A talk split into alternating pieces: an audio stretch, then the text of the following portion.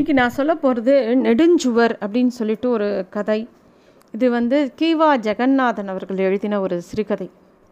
இது இந்த கதை எப்போன்னா ஒரு சமயம் கம்பர் நம்ம எல்லாருக்கும் தெரியும் கம்பராமாயணம் எழுதின கம்பர் எல்லாருக்கும் தெரியும். சோழ நா நாட்டில் தான் அவர் இருந்தார். அப்போ அந்த சோழ ராஜாவோட ஏதோ ஒரு கோபம் இனிமேல் இந்த சோழ நாட்டிலே இருக்கக்கூடாது அப்படின்னு சொல்லிட்டு வடக்க நோக்கி பயணம் பண்ணலாம் அப்படின்னு சொல்லிட்டு கிளம்புறார். அவருடைய புகழ் வந்து அந்த நாளில் வந்து ரொம்ப பரவி கிடக்கல. ஏன்னா அந்த சமயம் அவர் ராமாயணத்தை இன்னும் எழுத ஆரம்பிக்கலை. அவர் சின்ன வயசு. அப்போது அந்த சமயத்தில் ஏதோ கோச்சிண்டு அவர் கிளம்பிடுறார். சோழ தேசத்துலேருந்து வேறு வடக்கு நோக்கி கிளம்புறார். இந்த உலகத்தில் ஒன்றை நினச்சா நான் தமிழை படித்தேன் உலகம் முழுக்க எவ்வளவோ இடம் இருக்குது எல்லாமே என்ன சோழ நாடா என்ன? வேறு தேசத்துக்கு போனால் என்னால் பிழைக்க முடியாதா என்ன? சூரியன் என்ன அஸ்தமிச்சுடுத்தா என்ன? அப்படின்லாம் கோச்சிக்கிறார். அவர் வந்து சோழ நாட்டில் இனிமேல் இருக்கக்கூடாது. இந்த சோழன் கீட்ட இருக்கவே கூடாது அப்படின்னு கிளம்புறார் அந்த கம்பர். சோழ நாட்டை தாண்டி போகும்போது தான் அவருக்கு இப்போ உண்மையான உலகம் எப்படி இருக்குங்கிறதே தெரிய ஆரம்பிச்சிடுது ஏன்னா சோழ நாட்டில் இவர் ஒரு பெரிய புலவர் அப்படிங்கிறது எல்லாருக்கும் தெரியும். இவருக்கு கூடான மரியாதையை எல்லாரும் கொடுப்பாங்க. எல்லாரும் வந்து அவர் மேலே ரொம்ப அவரோட தமிழ் மேலேயும் அவர் மேலேயும் எல்லாருக்கும் ரொம்ப பெரிய மரியாதை இருந்தது. ஆனால் அந்த சோழ ராஜா மேலே ஏதோ சின்ன மனஸ்தாபத்தினால அந்த இடத்த விட்டு கிளம்பணும்னு கிளம்பிட்டு வேறு ஊருக்கு போகும்போது யாருக்கும் இவரை தெரியாது பெருசாக நான் தான் கம்பர் சோழ நாட்டு பெரும் புலவர் அப்படின்னு யார்கிட்டேயும் சொல்லக்கூடாது. யார்கிட்டேயும் எந்த சலுகையும் வாங்கிக்கக்கூடாது அப்படிங்கிறத மனசுக்குள்ளே ஒரு தீர்மானமாக வச்சுக்கிறார். அப்படியே கிளம்பி போகிறார் கால் போன போக்கில் அவர் பாட்டுக்கு சோழ நாட்டை தாண்டி போயிட்டே இருக்கார். அப்போ வந்து இந்த தர்மம் நிறைஞ்ச இந்த தமிழ்நாட்டில் எங்கே போனால் எங்கே போனாலும் நமக்கு ஏதாவது ஒரு வேலை கிடைக்காதா?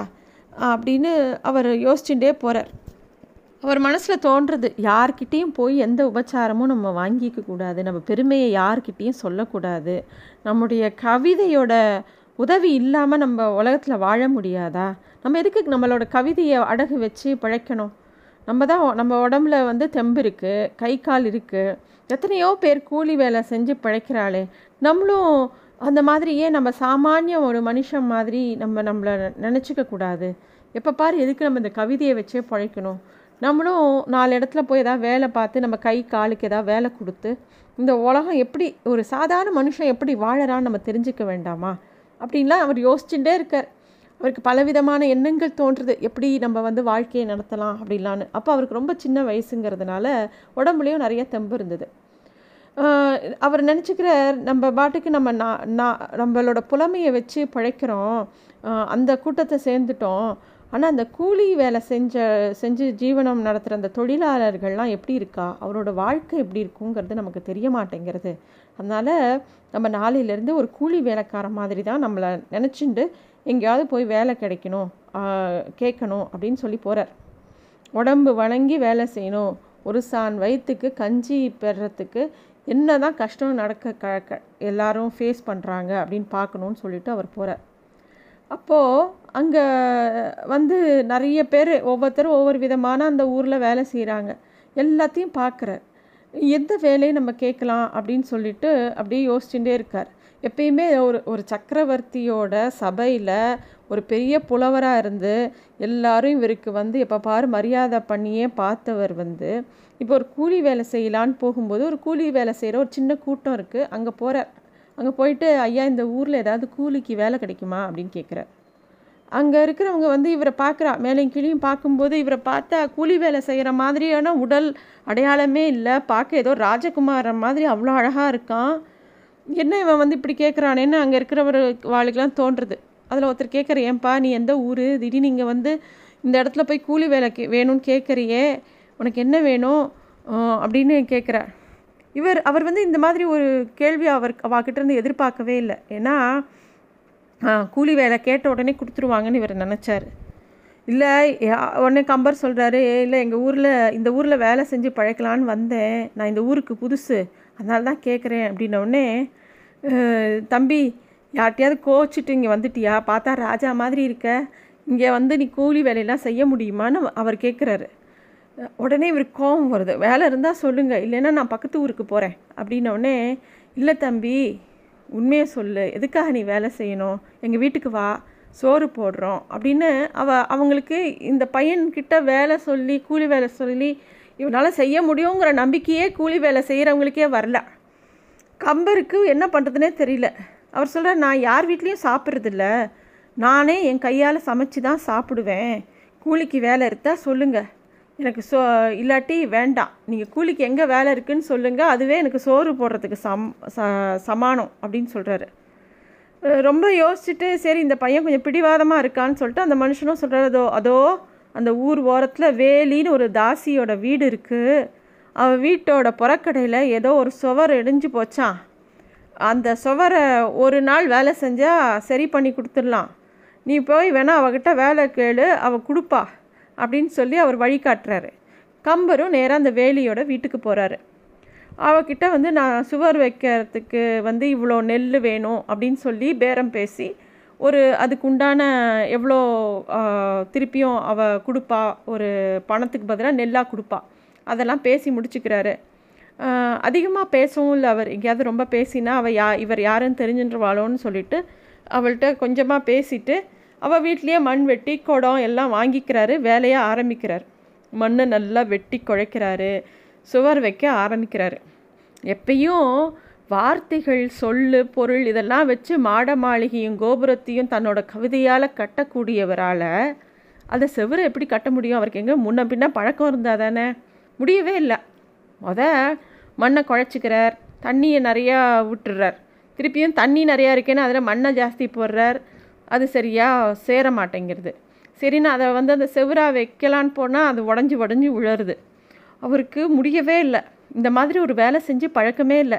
வெயில் வேற ஏறிண்டே போகிறது கம்பர்னால ஒரு கொஞ்சம் கூட அந்த செவரை எழுப்ப முடியல. சுவர் வைக்க கூட தெரியாத நான் கவிதையால் புதிய உலகத்தையே படைக்கிறேனே. இந்த கையால் எழுத்தாணி பிடிக்க தான் முடியும். மண்வெட்டிலாம் பிடிக்க முடியாது போல் இருக்குது அப்படின்னு அப்போ தான் அவருக்கு பல விஷயம் புரியறது. தன்னை பற்றி இது எது தான் நம்மளால் முடியறது இது எது முடியல அப்படிங்கிறதெல்லாம் அவருக்கு தோன்றுறது திருப்பியும் கொஞ்ச நேரம் உட்காந்துக்கிறார் திருப்பியும் செவ்வறு இழுக்க பார்க்குறார். முடியல. அப்போ வந்து பயங்கரமாக வெயில் பயங்கரமாக வேர்த்து கொட்டுறது அவருக்கு. அப்போ ஒரு நிமிஷம் யோசித்து பார்க்குறார். இதே சோழ மகாராஜனோட சபையில் அவர் உட்கார்ந்துருக்கும்போது இவரோட செல்வாக்கு என்ன? அங்கே நடந்த உபச்சாரங்கள்லாம் என்ன? ஒரு பக்கம் ஒருத்தர் வந்து இவரோட வேர்வையை போக்குறதுக்காக விசிறிண்டே இருப்பாங்க. அதெல்லாம் அவர் யோசித்து பார்க்குறார். இப்போ பார்த்தா கையில் மண் வெட்டியை வச்சுட்டு இந்த வெயிலில் உட்காண்ட்ருக்கோமே அப்படிங்கிற ஒரு ஆத்திரம் வேறு அவருக்கு வருது. அஞ்சாறு முறை அவர் அந்த மண்ணை வெட்டி வெட்டி வீசி ஒழுங்குபடுத்துகிறார் அப்படியும் சரியாக நிற்க மாட்டேங்கிறது. ஏதோ வழுக்கு மரத்தில் வேகமாக ஏறுறவன் அப்படியே வழுக்கி வழுக்கி விழற மாதிரி இவர் வைக்கிற சவுறு அப்படியே கீழே கீழே விழருது கம்பருக்கு ரொம்ப மலைப்பாக ஆகிப்போச்சு இது எப்படி பண்ணுறது நம்ம அப்படின்னு சொல்லி யோசிச்சுட்டே இருக்கார். ஒரு சமயம் இதே மாதிரி சோழரோட சபையில் இவர் பாடின ஏதோ ஒரு பாட்டோட பொருளை நினச்சி நினச்சி சோழராஜா சந்தோஷப்பட்டு பட்டு இவரை புகழ்ந்துட்டே இருக்கான்.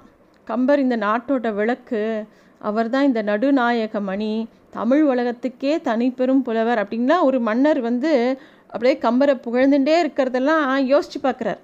ஆனால் நம்ம இப்போ எங்கே உட்காண்ட்ருக்கோம் இந்த வெயிலில் இப்படி வந்து உட்காண்ட்ருக்கோமே அப்படின்னு தன்னோட முன்னாடி இருந்த வாழ்க்கையும் இப்போ இருக்கிற வாழ்க்கையும் நினச்சி நினச்சி யோசிச்சுட்டே இருக்கார். சாதாரண மனுஷனாக இருந்தால் உணர்ச்சி வசப்பட்டு அழுகையே வந்திருக்கும். ஆனால் இவரோ கவிஞர். அப்படி அழறதுக்கு பதிலாக ஒரு பாட்டு எழுத ஆரம்பிக்கிறார். மற்கொண்ட தின்புயத்தான் மாநகர் விட்டிங்கு வந்தேன். சொற்கொண்ட பாவின் சுவையறிவார் இங்கில்லையே. விற்கொண்ட வானுதலால் வேலி தருங்கூலி நெற்கொண்டு போமளவும் நில்லாய் நெடுஞ்சுவரே அப்படின்னு ஒரு பாட்டு எழுதுகிறார் அந்த சுவர் வந்து சாதாரணமாக குறிஞ்சுவர் தான்.